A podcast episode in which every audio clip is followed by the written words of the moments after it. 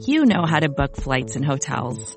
All you're missing is a tool to help you plan that unbelievable travel experience. That's why you need Viator. Book guided tours, excursions, and more in one place. There are over 300,000 travel experiences to choose from, so you can find something for everyone. And Viator offers free cancellation and 24-7 customer support for worry-free travel. Download the Viator app now and use code Viator10 for 10% off your first booking in the app. Find travel experiences for you. Do more with Viator.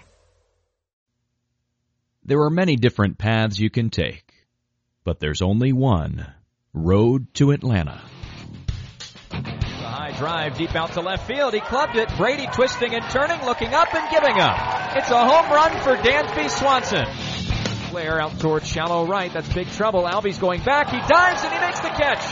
What a play, Ozzie Albies. Swanson is headed for three. He'll try for an inside the Parker. Relay throw comes toward the plate. He'll score standing, and it's his second inside the park home run of the season. This is your weekly podcast dedicated to the Atlanta Braves farm system. Follow the show on Twitter at road the number two Atlanta. Now hit the road with your hosts Eric Cole, Gaurav Vedak, and Garrett Spain.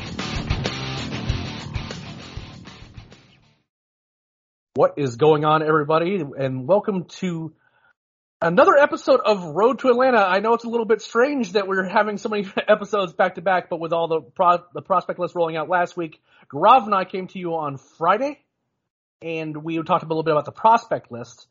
And joining me tonight to kind of get us caught up on what's going on in the minor leagues is one Garrett Spain. You may know him from Twitter as Braves MILB. Garrett, what's going on, man? I am doing all right.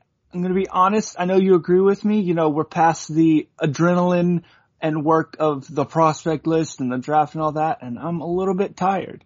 It's kind of that August slog we go through every year where it just gets a little bit tiring. I know a lot of the the players are feeling it more too. It's it's more it's the time of year where baseball gets a little hard to watch in the minor leagues, and it gets even harder when you're tired yourself.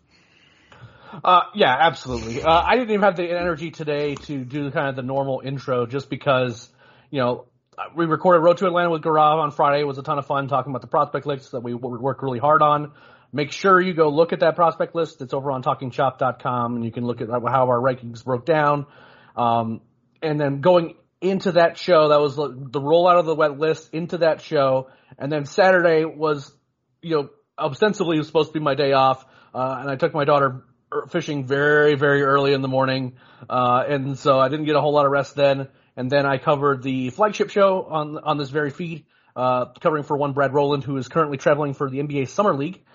And so I did the flagship show with Scott uh, yesterday, and then today we're doing Road to Atlanta today. So I'm I am gotten my, quite a bit of podcasting done recently, and there's been a ton of my voice on this feed. So I'm gonna do my best to kind of you know make sure I throw it to Garrett a good bit, getting his thoughts out there.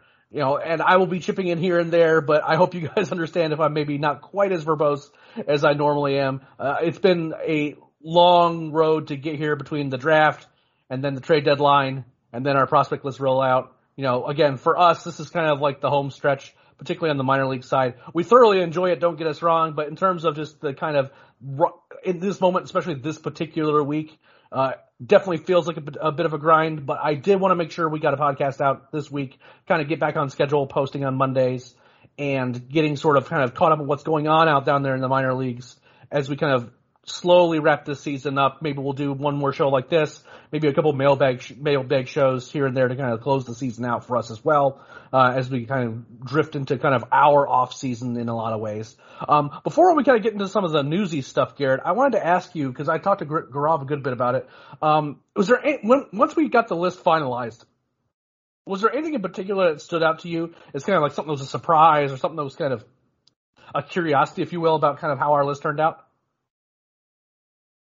You know, I think the big difference that we had between everybody was having Schwellenbach above Cusick. Now, obviously, I'm not 100% sure that would hold true now, now that we have the injury news. But yeah, it, it, it was so close. I'm not sure if it right. I, but I definitely think that that was kind of a it was kind of a thing where it kind of shows where we all feel. I think that showed kind of where we all feel about guys with major reliever risk like that and guys that are, you know, and the way we look at lottery tickets and kind of how we, I think that that kind of showed a lot of our thought process. I, I think overall this year, none of us really had a particularly, we all, in general, especially at the top of the list, we all pretty much had the same guys in the same spots.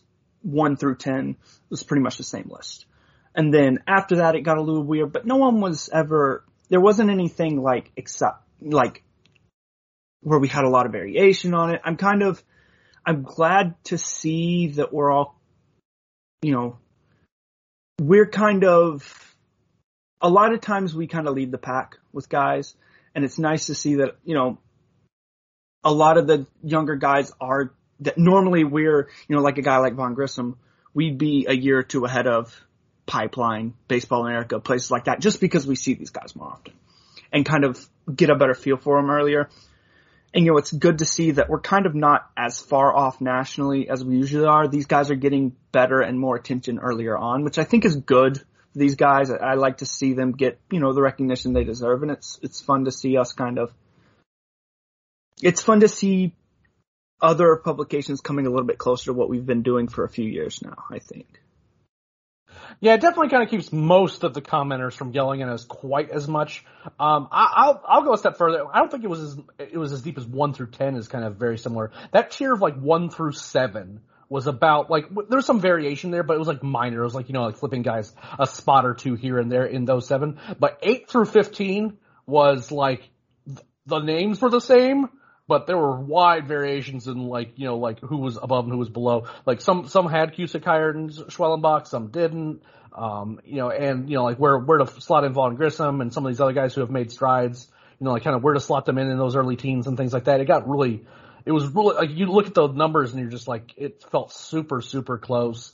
And that's why I've been really harping on. I harped on here. I've harped on it on the flagship show. I've harped on it in the articles. It's just that that tier was so close voting wise that like I know that the the, the number the difference between number eight and number fifteen feels like a big difference, like percentage wise of the list, but like voting wise, it really really wasn't. And I I, I hope that people realize that. I want it to be clear that that's a that's a very clearly defined tier I think of players, but that doesn't mean within that tier it's very clearly defined at all. So uh, again, it was it was a fascinating list to do to do this year. I'm really interested to see kind of what information we get out of Instructs. I'm really going to have my ear down to the ground as to kind of how what guys are doing and how they're not doing. Hopefully, we can kind of get a better sense of what we what the Braves think they have and what adjustments are going to be made and what they think of these guys after finally getting a year of minor league, you know, playing under them.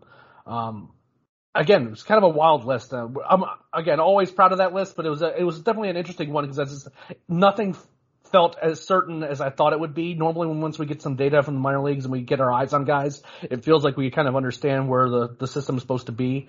And again, like guys like Vaughn Grissom and other and other guys, like I feel like we're like we're we're on the right guys, but at the same time, you know, Freddie Tarnok is another example. You're kind of keeping tabs on guys who we think are going to be good, but you know, in terms of like certainty of like who's above who and like and all that, uh, feels much less certain. Uh, even at the top of the the list, right, with like between Pache Waters and Michael Harris, Shea Langeliers, Kyle Muller, I you could make real arguments for all those guys to be in a lot of different orders, really and truly.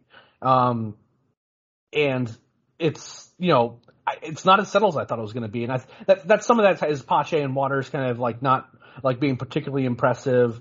Michael Harris being very good, but not like ascendant or anything like that. So it's just kind of a, it was a weird, it's a weird situation to be sure. It's a weird list right now. It's a weird system right now. Uh, one that's really enjoyable, but one that's the, where the answers in terms of who's, who's coming up sooner and who's, you know, who's, who's the hot prospect right now. It's not particularly clear with a notable exception of Spencer Strider, who frankly blew all of us away and went from, you know, an unranked guy to being ranked number six on our list, who has been uh, a lot of fun, particularly on days when Garrett Spain is not recapping them because uh, I don't know if our listeners are aware, but uh, whenever Garrett recaps a, a, game that happens to have Spencer Strider in it, that's when I think all of his bad starts have been.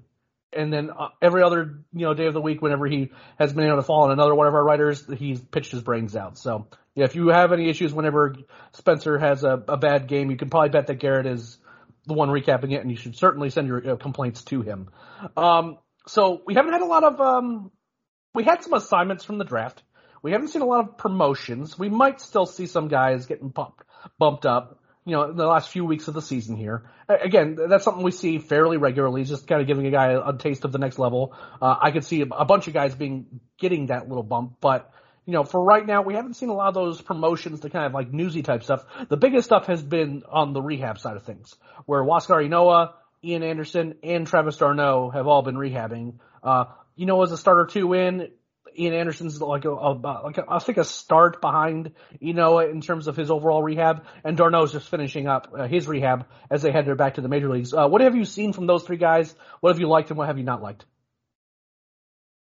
Yeah, I mean, you know, with Anderson, it's not, re- it wasn't really a long rehab, so it's more just start to start. I don't really care what he does, honestly. It's just stretch him out, get him ready, get him back to the major leagues.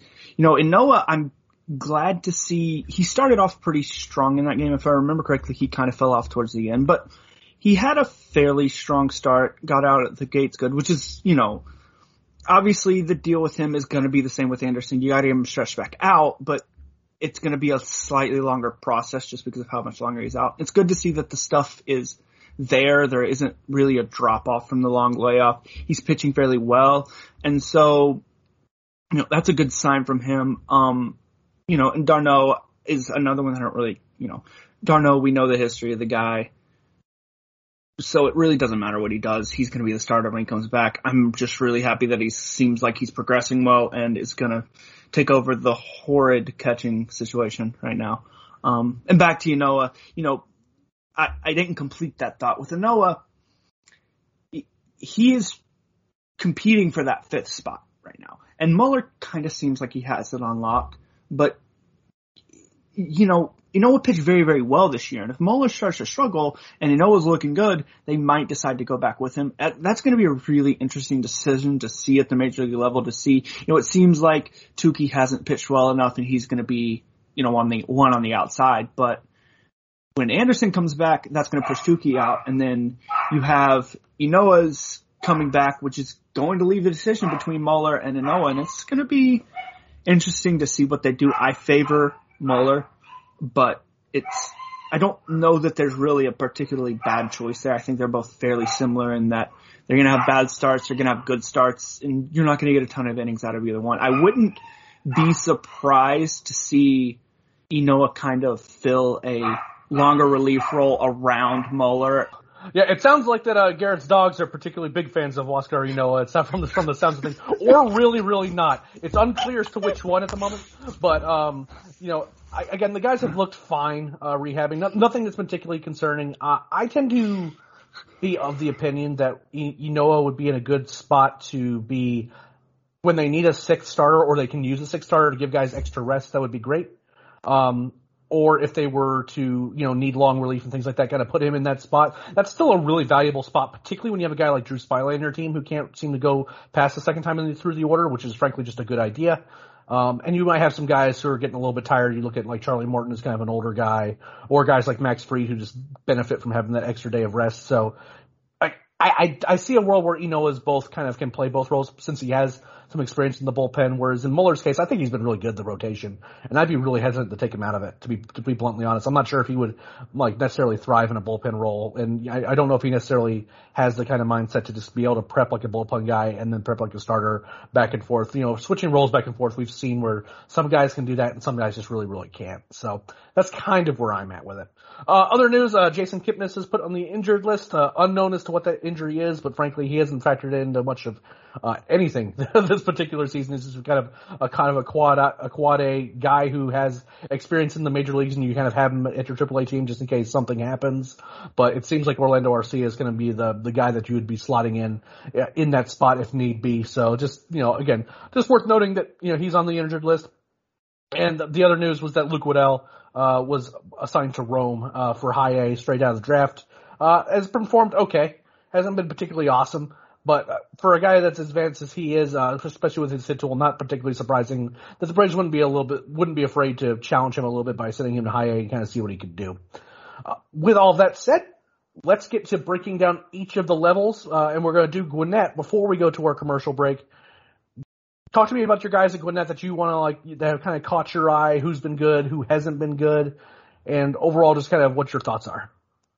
Yeah, so Christian Pache had a fairly decent week last week. You know, it wasn't spectacular. I don't, he hasn't really had a single stretch this year where he's been spectacular, but he's making contact more consistently. He's not striking out as much. He's hitting the ball harder.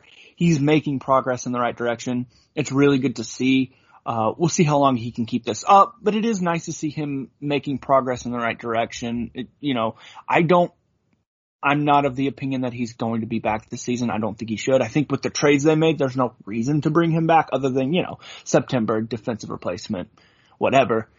You know, I think he's done fine. I want to see him finish the year strong. And, you know, so far he's gotten on a good, a fairly good start to, you know, maybe having a strong August and closing this out on a high note. Uh, Drew Waters has started to strike out a lot again. He goes through those, feet. you know, we've talked is. about it. You know, he strikes out a lot, then he'll go a while where he doesn't, and then he, you know, it's consistently see right now he's not making the same contact he was in July. You know, he's getting a little bit, you know, he's getting deeper into counts. He's walked five times in the last five games, six times in the last five games, excuse me. So, you know, he's, he's getting deeper into counts, which kind of has the negative effect that he makes less contact.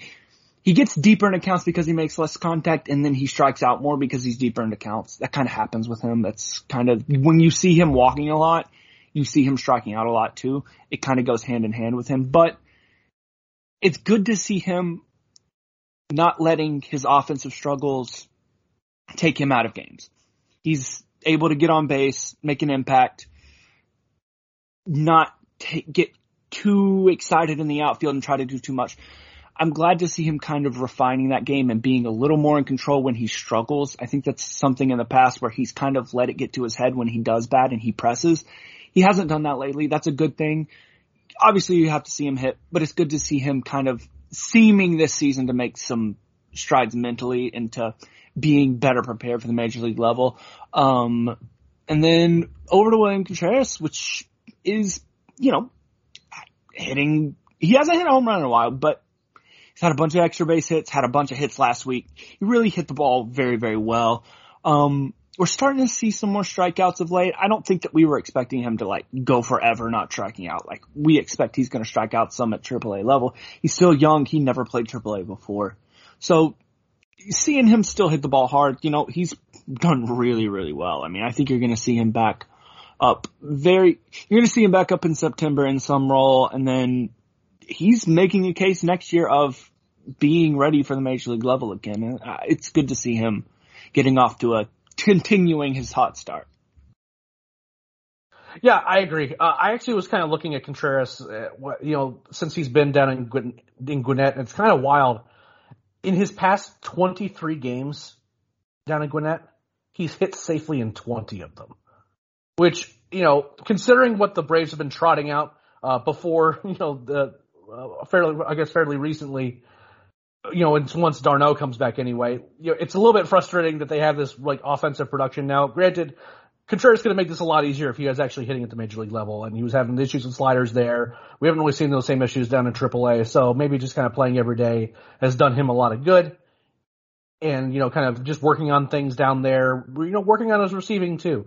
You know, he kind of got a lot of unfair flack considering what happens when you know other catchers on the roster, not naming any names, Kevan Smith. Whenever there's you know there's you know defensive miscues by others that he seemingly was jumped all over by you know Atlanta media whenever a mistake was made, whereas you know the, it hasn't necessarily been the case when others been behind the plate. But at the same time, I think this has done him a lot of good. It gives him a lot of experience with just kind of working with pitching staffs. You know, just being not in a high profile, you have to perform environment, which he was kind of forced into, right? Like he was forced into because of the d'Arnaud injury. The idea was to keep him in AAA for a while and give him some experience down there, and then he's been able to get that experience. Uh, one guy I want to highlight too has actually been pretty good.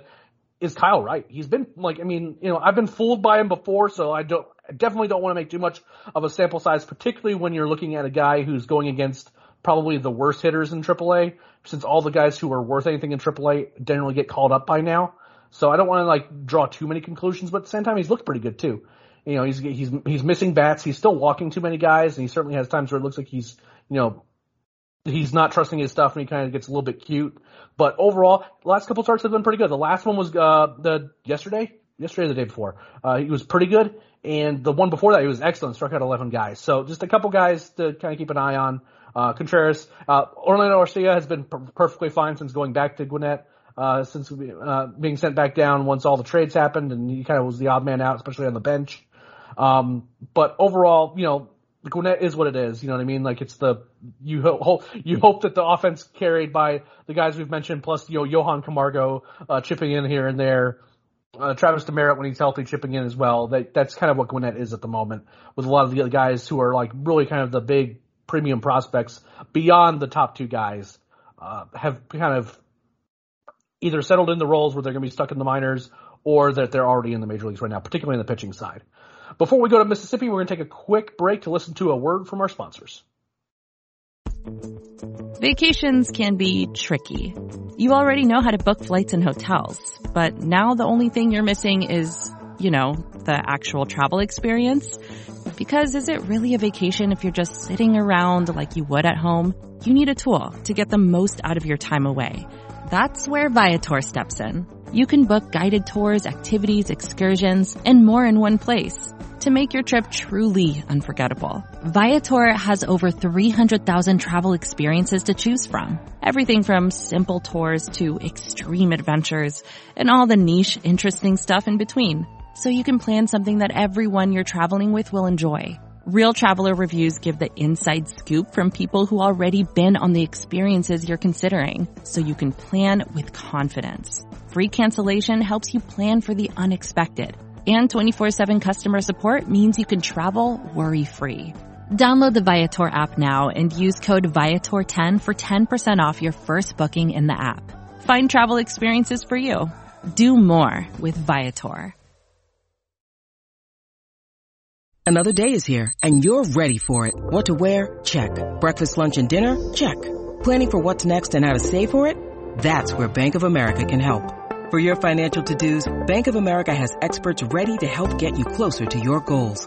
Get started at one of our local financial centers or 24-7 in our mobile banking app. Find a location near you at bankofamerica.com slash talk to us. What would you like the power to do? Mobile banking requires downloading the app and is only available for select devices. Message and data rates may apply. Bank of America and a member FDIC. All right, Garrett, we are in the home stretch of the last three levels here to talk about with the Braves minor league system, and we go to Mississippi now, which has been a lot of fun to watch recently because a lot of the promotions that we've seen over the last few weeks have been to Mississippi, especially the ones of note. Talk to me about your guys at Mississippi who've been catching your eye.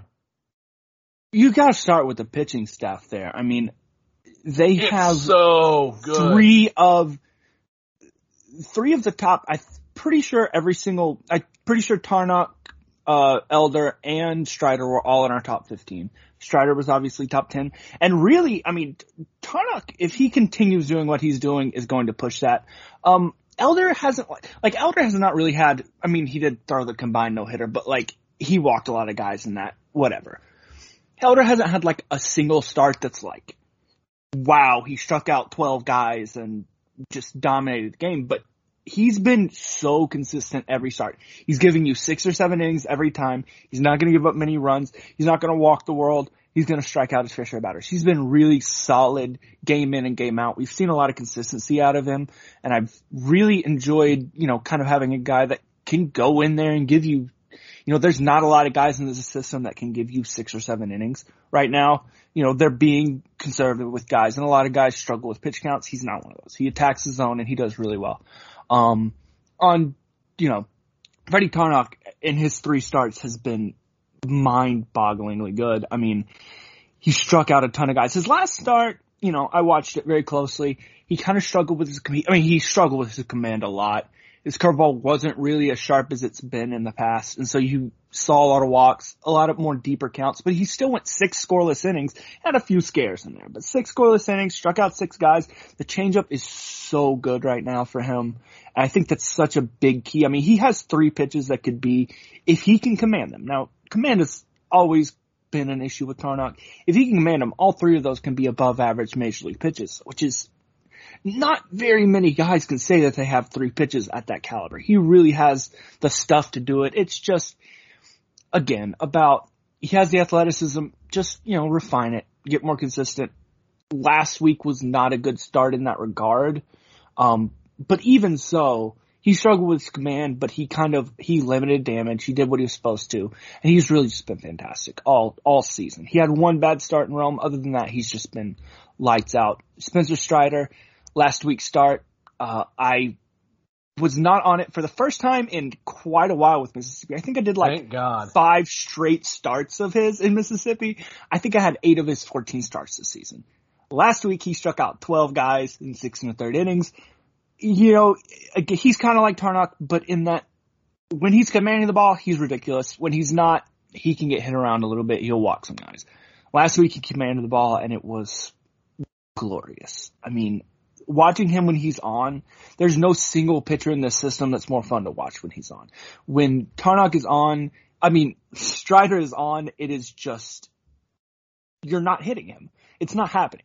If Strider is having a good game, the game is over at that point. And, and he did that. Um, on the offensive side, um, oh, staying on pitchers, Indigo Diaz, two innings last week, six strikeouts. Can't do any better than that. Pretty fantastic there. Um, and then, I mean, Mississippi has had so much.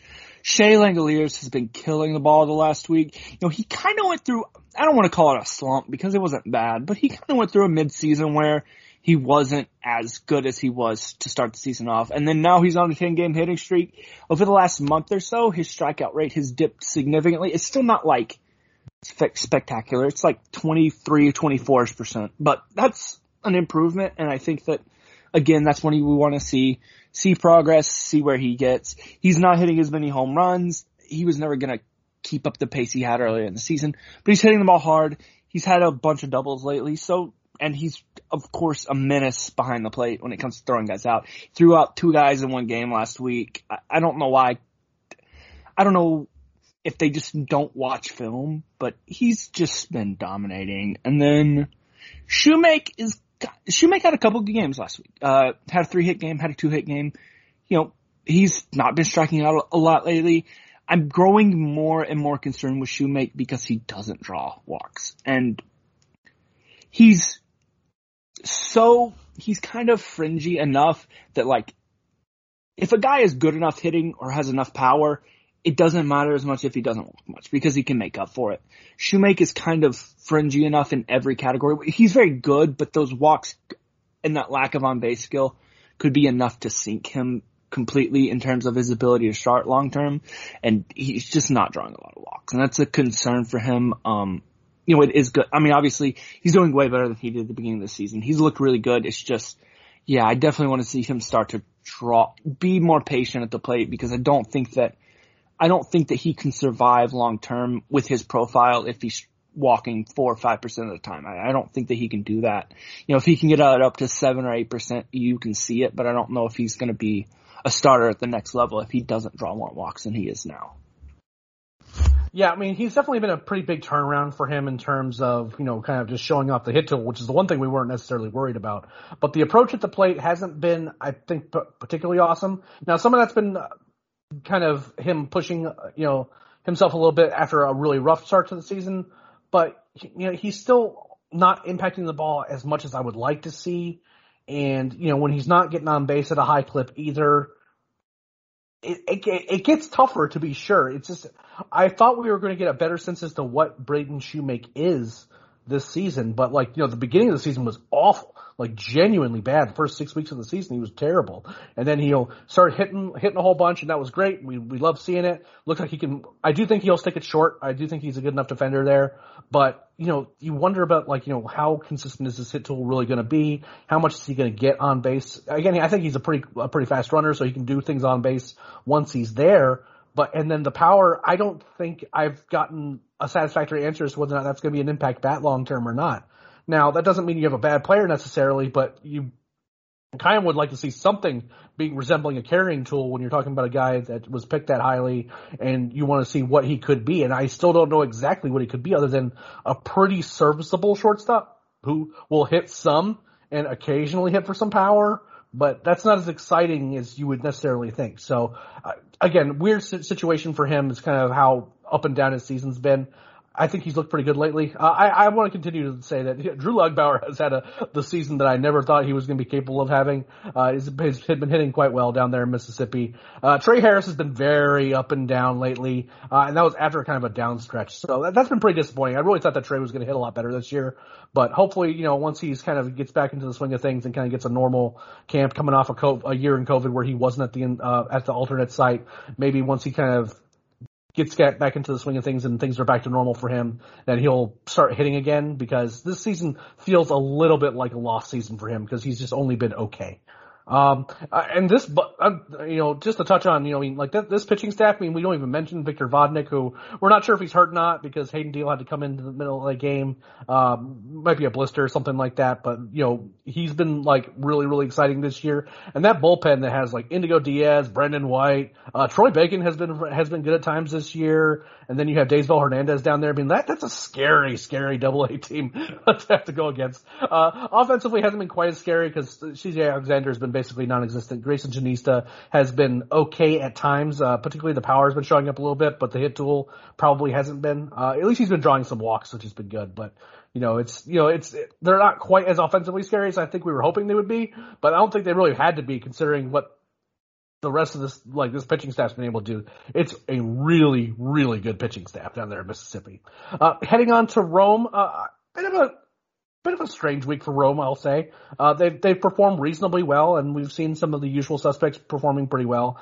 But I'll, I'll, I'll cue you in, Gaurav. Kind of who's, who do you have your eyes on at Rome? I'm gonna start off pitching, which wasn't, there wasn't any like spectacular performances for them last week. Um, Jared Schuster struck out a lot of guys. Seven, which is his season high, career high too. Seven is his career high. You know, he hasn't walked more than two guys in any start this year, but you know, he is, he gave up three runs, he gave up a big home run, and that's kind of been his entire thing this year. When he struggles, yeah, he's, it's because he's, he's giving up a bunch of home runs.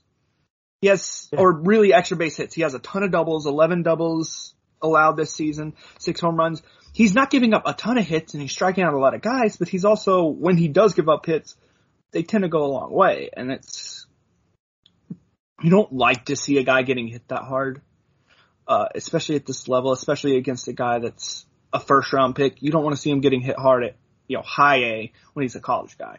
Um, he's been very good. I mean, overall, he's been good. He's striking out guys. He's not walking any, a lot, but it's just kind of an, you want to see him cut back on the home runs. And I, have had, given the power surges we've seen from a lot of guys, I do question if the balls have been messed with a little bit.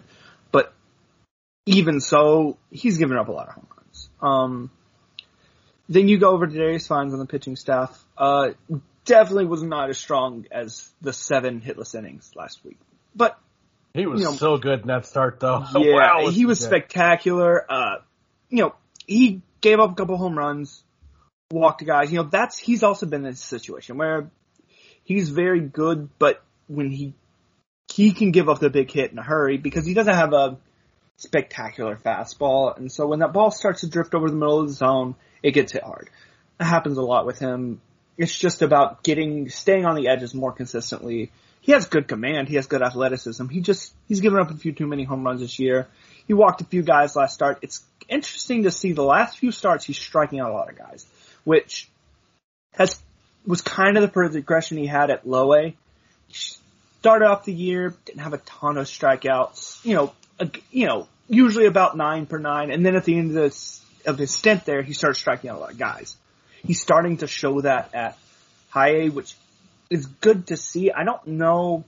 I don't see him as a big strikeout guy long term just because the fastball isn't that spectacular but it's good to see him pitching at a level where you say, okay, he could strike out enough. And he has good enough command that if he can limit the hard hit balls, hit, limit the home runs, he can be a major league pitcher. You know, it's just, like you say, it's about, you know, his command is good most of the time, but when he struggles, he tends to miss over the plate, which he just doesn't have the stuff to get away with. And that's a concern, but I, I like what he's done really all season, and especially the last start was fantastic, and then this mo- most recent start was, you know, okay outside of the home runs. Um, on the offensive side, Jesse Franklin did not have a very good week. Uh, hasn't been very good at all lately. Um, striking Yeah, out a really ton. bad. We're really Uh, bad in August. Yeah. He's going right back to what he was at the beginning of the year. So I have absolutely no idea what to think of Jesse Franklin right now. He's really good when he's good, and he's really bad when he's bad, and who knows what's going on in there. Uh, I don't know. It's kind of been weird. Michael Harris has gotten hot again, which we all love to see. He's had hits in what, like 13 of his last 14 or something like 14 of his last Something- 15. Still not striking out a ton. He's hit a lot more doubles, triples, home runs lately. He's starting to drive the ball more often. You know, still not seeing the home run power. We're seeing more extra base hits, which, you know, is the first step to that. Uh, we're seeing a little bit better approach. You seeing the progression with him where he kind of, the league kind of caught up to him in the, in the middle of the year. He's adjusting back and starting to hit the ball well again. So it's good to see. Um, you know, this is, you know, we talked about it at the beginning of the show. This is the kind of time of the year where, you know, a guy in his first season of, of, uh, full season ball, you know, there's no preparing you for riding through the South on a bus and playing six days a week. There's nothing a college coach or a high school coach can do to, to prepare you for that. And so a lot of times this time of year is where you see guys start to fall off and struggle at the plate because they're just tired. And that happens. And it's good to see him kind of keeping that up right now and being able to hit at a high level even late into a season. That's a really good sign for him and it's good to see, you know, it's going to be interesting to see if he finishes off strong. I think that that's, it's really nice to see him on a run like this even with the amount of work he's put in this year. Yeah, he's been he's been excellent. He's posted like an 830 OPS so far in August, which is you know above what he's posted uh, in in Rome so far, only slightly so. But we're seeing that in terms of some like extra extra bases, a couple home runs here and there, but nothing like not, he hasn't gone wild with power. But I like that he is focused on like drawing a few more walks here and there, impacting the ball more, but not necessarily trying to sell out for it. Because there's no question he has significant raw power in his bat. There's no question about it. I mean, you only have to like look at JJ Cooper's feed from when he was watching the Futures game bat- bat- batting practice. I mean, there weren't uh, many guys, period, that were putting up uh, batting practice shows as much as Michael Harris was. But he's still, he's working the other way. He's working on being able to, like, impact the ball on the outside third of the plate, particularly with breaking stuff, you know, taking more pitches, working his walk rate up. And he really has done that. I mean, the first couple months he just wasn't walking at all. And now he's really kind of creeping up and, like, being, like, working on that on base skill, you can see a guy developing and getting better and better. And that's that's the one thing I really like about Mike is he seems like constantly working, constantly adjusting, and you know just being able to. And he the impacting the ball will come as he just gets better and better at kind of handling that stuff. Uh, I, I like that you mentioned the stuff about guys ga- gassing in this last month of the season because I think that could be something that's happening with Jesse Franklin since he's played so seldomly over the last couple of years. Is that you know like it's a long season, man, like and it's hot and it really like it sucks the life out of you uh, as you're going to go into the season. So I wouldn't be surprised if he was a bit gassed. Uh, maybe giving him a day off or two might might serve him good just because he's you know again just probably tired. Yeah, I, I still like Franklin a lot. I think that once he kind of started swinging more uphill, that he you know it he started to really show what he could be as a player. You know, is there maybe a, a he- he's not like an unlimited ceiling guy, right? But he's a really, really interesting player, uh, particularly as a power bat in a corner somewhere. So, you know, again, I don't want to read too much into the kind of the, the sudden slowdown because these things happen over a long season.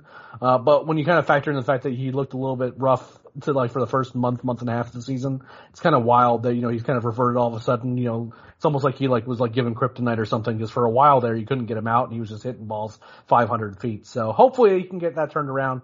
But overall, like nothing super concerning. You know, I, I, I kind of echo what you say about Vines and Schuster.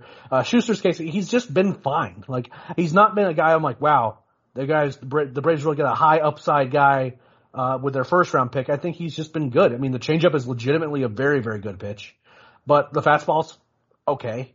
And the breaking ball's okay. You know, and he knows how to pitch. So he, the, the results are generally pretty good. But you wonder a little bit about his like what the what the issue is with his long term health. You worry about you know is he going to miss, miss enough bats, and are you going to worry about if you know people are going to make harder contact as he goes up in level? And I imagine that he'll play in Double A next year, and we'll see if like some of these guys that are in Double A, which is kind of where you'll start to see some guys with are really scary bats. You know, is the changeup going to be enough to keep them off that fastball? Because I think that he could uh, otherwise get hit pretty hard.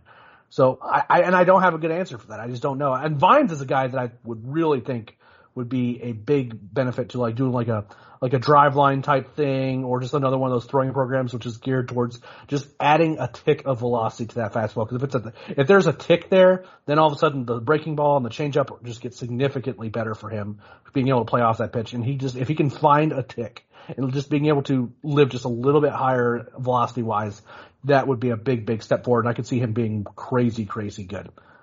All right, Gaurav, this brings us to the Augusta Green Jackets, which is usually the period of the show where we start mourning our existence because the Augusta Green Jackets have been pretty unfortunate to watch for, you know, big chunks of the season, but we've had some positive developments down there in Augusta and we've had some new faces down in Augusta from this 2021 draft class.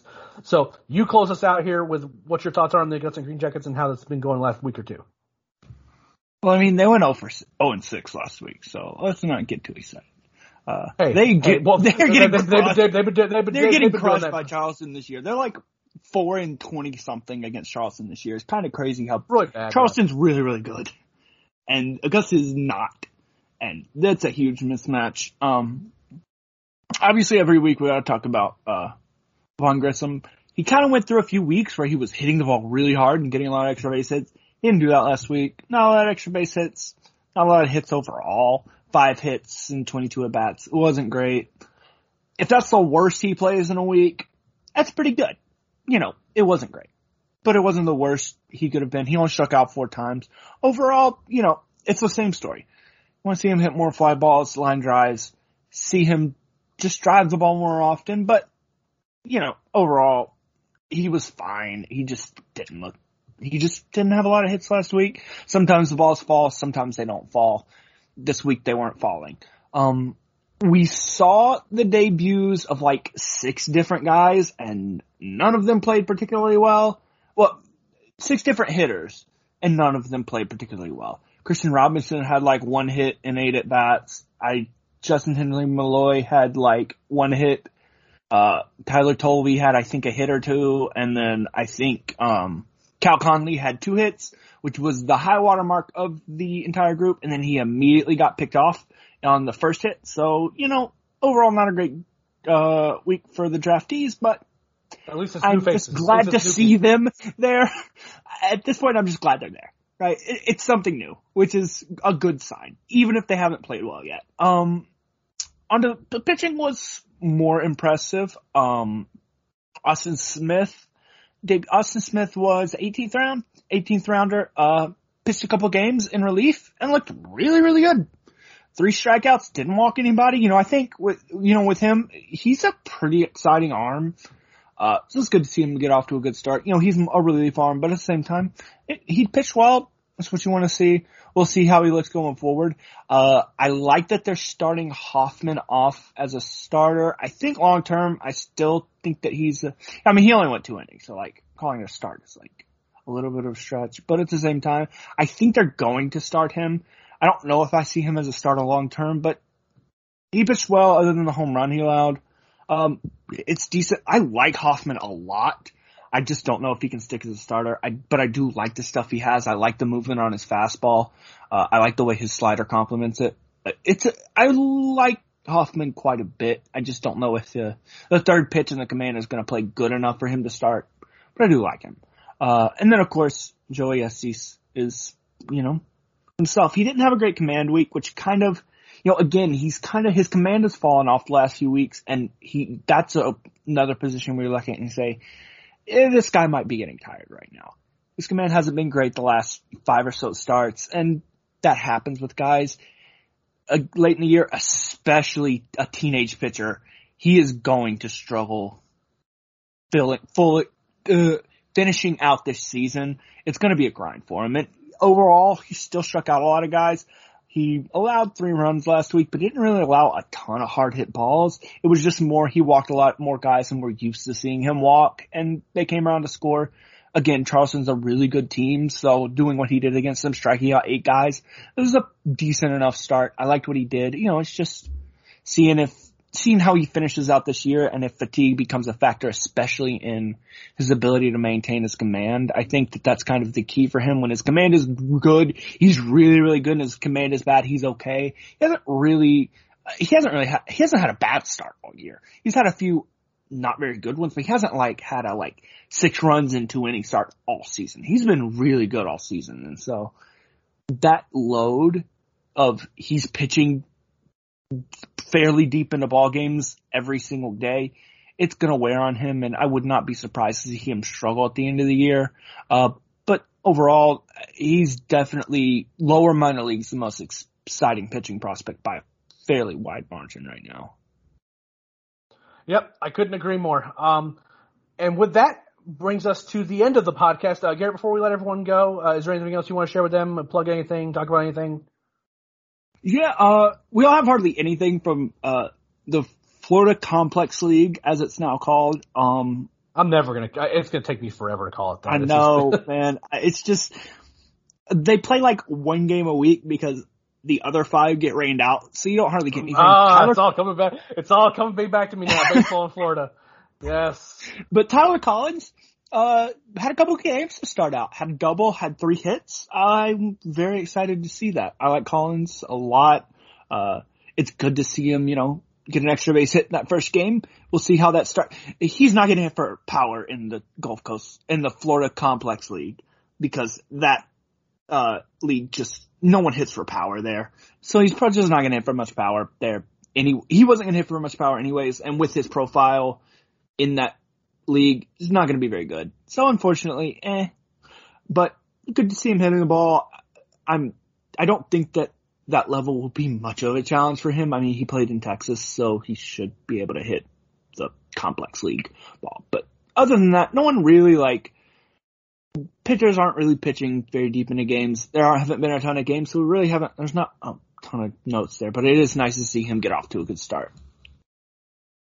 Absolutely. I want to take again just another opportunity to thank our listeners and our readers for supporting the rankings that we put out over on the site. The support was frankly mostly overwhelming. Uh, a few folks were kind of in their feelings about how certain guys were ranked and, you know, why that matters to them in very specific ways, which frankly is hard for me to understand as to why they would care as much as they did. But overall, you know, the support was, the support was great. Support was great on the podcast as well. You guys have been killing it on the downloads. Make sure that you're continuing to download all the podcasts. Even, look, sometimes you don't want to listen to the major league side of things. Sometimes you don't want to like, you don't feel the need to get caught up on the minor league side, but it does help us out a lot to download the podcast, even if you don't listen to it. And the way, the easiest way to do that is to subscribe to the Talking Chop podcast feed. Whatever your preferred podcast purveyor is, you simply search Talking Chop and you subscribe to that feed. Not only will you get this podcast, which is our minor, which are our, our minor league program, we also, you also get the flagship pros, program, which is hosted most of the time by the great Brad Rowland, sometimes by myself, and making his debut on the 300th episode, Scott Coleman was the lead host this past week. Uh, and then frankly, just having him be the lead host is the, worth the price of admission with the low, low cost of zero dollars. Uh, definitely want to make sure you give that one a listen. But you get that podcast, you get this one, as well as you get the Daily Hammer, which is hosted by Sean Coleman, which is kind of a daily podcast, kind of gets you up to speed, kind of what's going on in the Braves on a day-to-day basis. Much shorter format po- podcast posts but one that'll kind of keep you in the loop, especially if you're wanting to be constantly immersed in what's going on with the Braves, but maybe you want to just be able to listen to it in the car on the way and not have to read or get caught up. That's a great way to do it. So make sure you you are subscribed to the podcast feed and downloading those podcasts. We thank you all so much, and until next time, we'll see you on the road. More to dos, less time, and an infinite number of tools to keep track of. Sometimes doing business has never felt harder, but you don't need a miracle to hit your goals you can just use HubSpot because their all-in-one customer platform can make growing your business infinitely easier. Imagine this. High quality leads, fast closing deals, wildly happy customers, and more benchmark breaking quarters. It's not a miracle. It's HubSpot. Visit HubSpot.com to get started today. Support for this show comes from Fundrise. Buy low, sell high. It's easy to say, hard to do.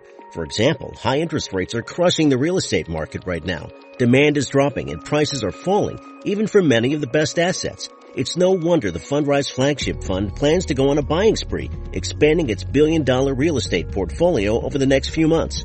You can add the Fundrise Flagship Fund to your portfolio in just minutes and with as little as $10 by visiting fundrise.com slash Fox. Carefully consider the investment objectives, risks, charges, and expenses of the Fundrise Flagship Fund before investing. This and other information can be found in the fund's prospectus at fundrise.com slash flagship. This is a paid advertisement.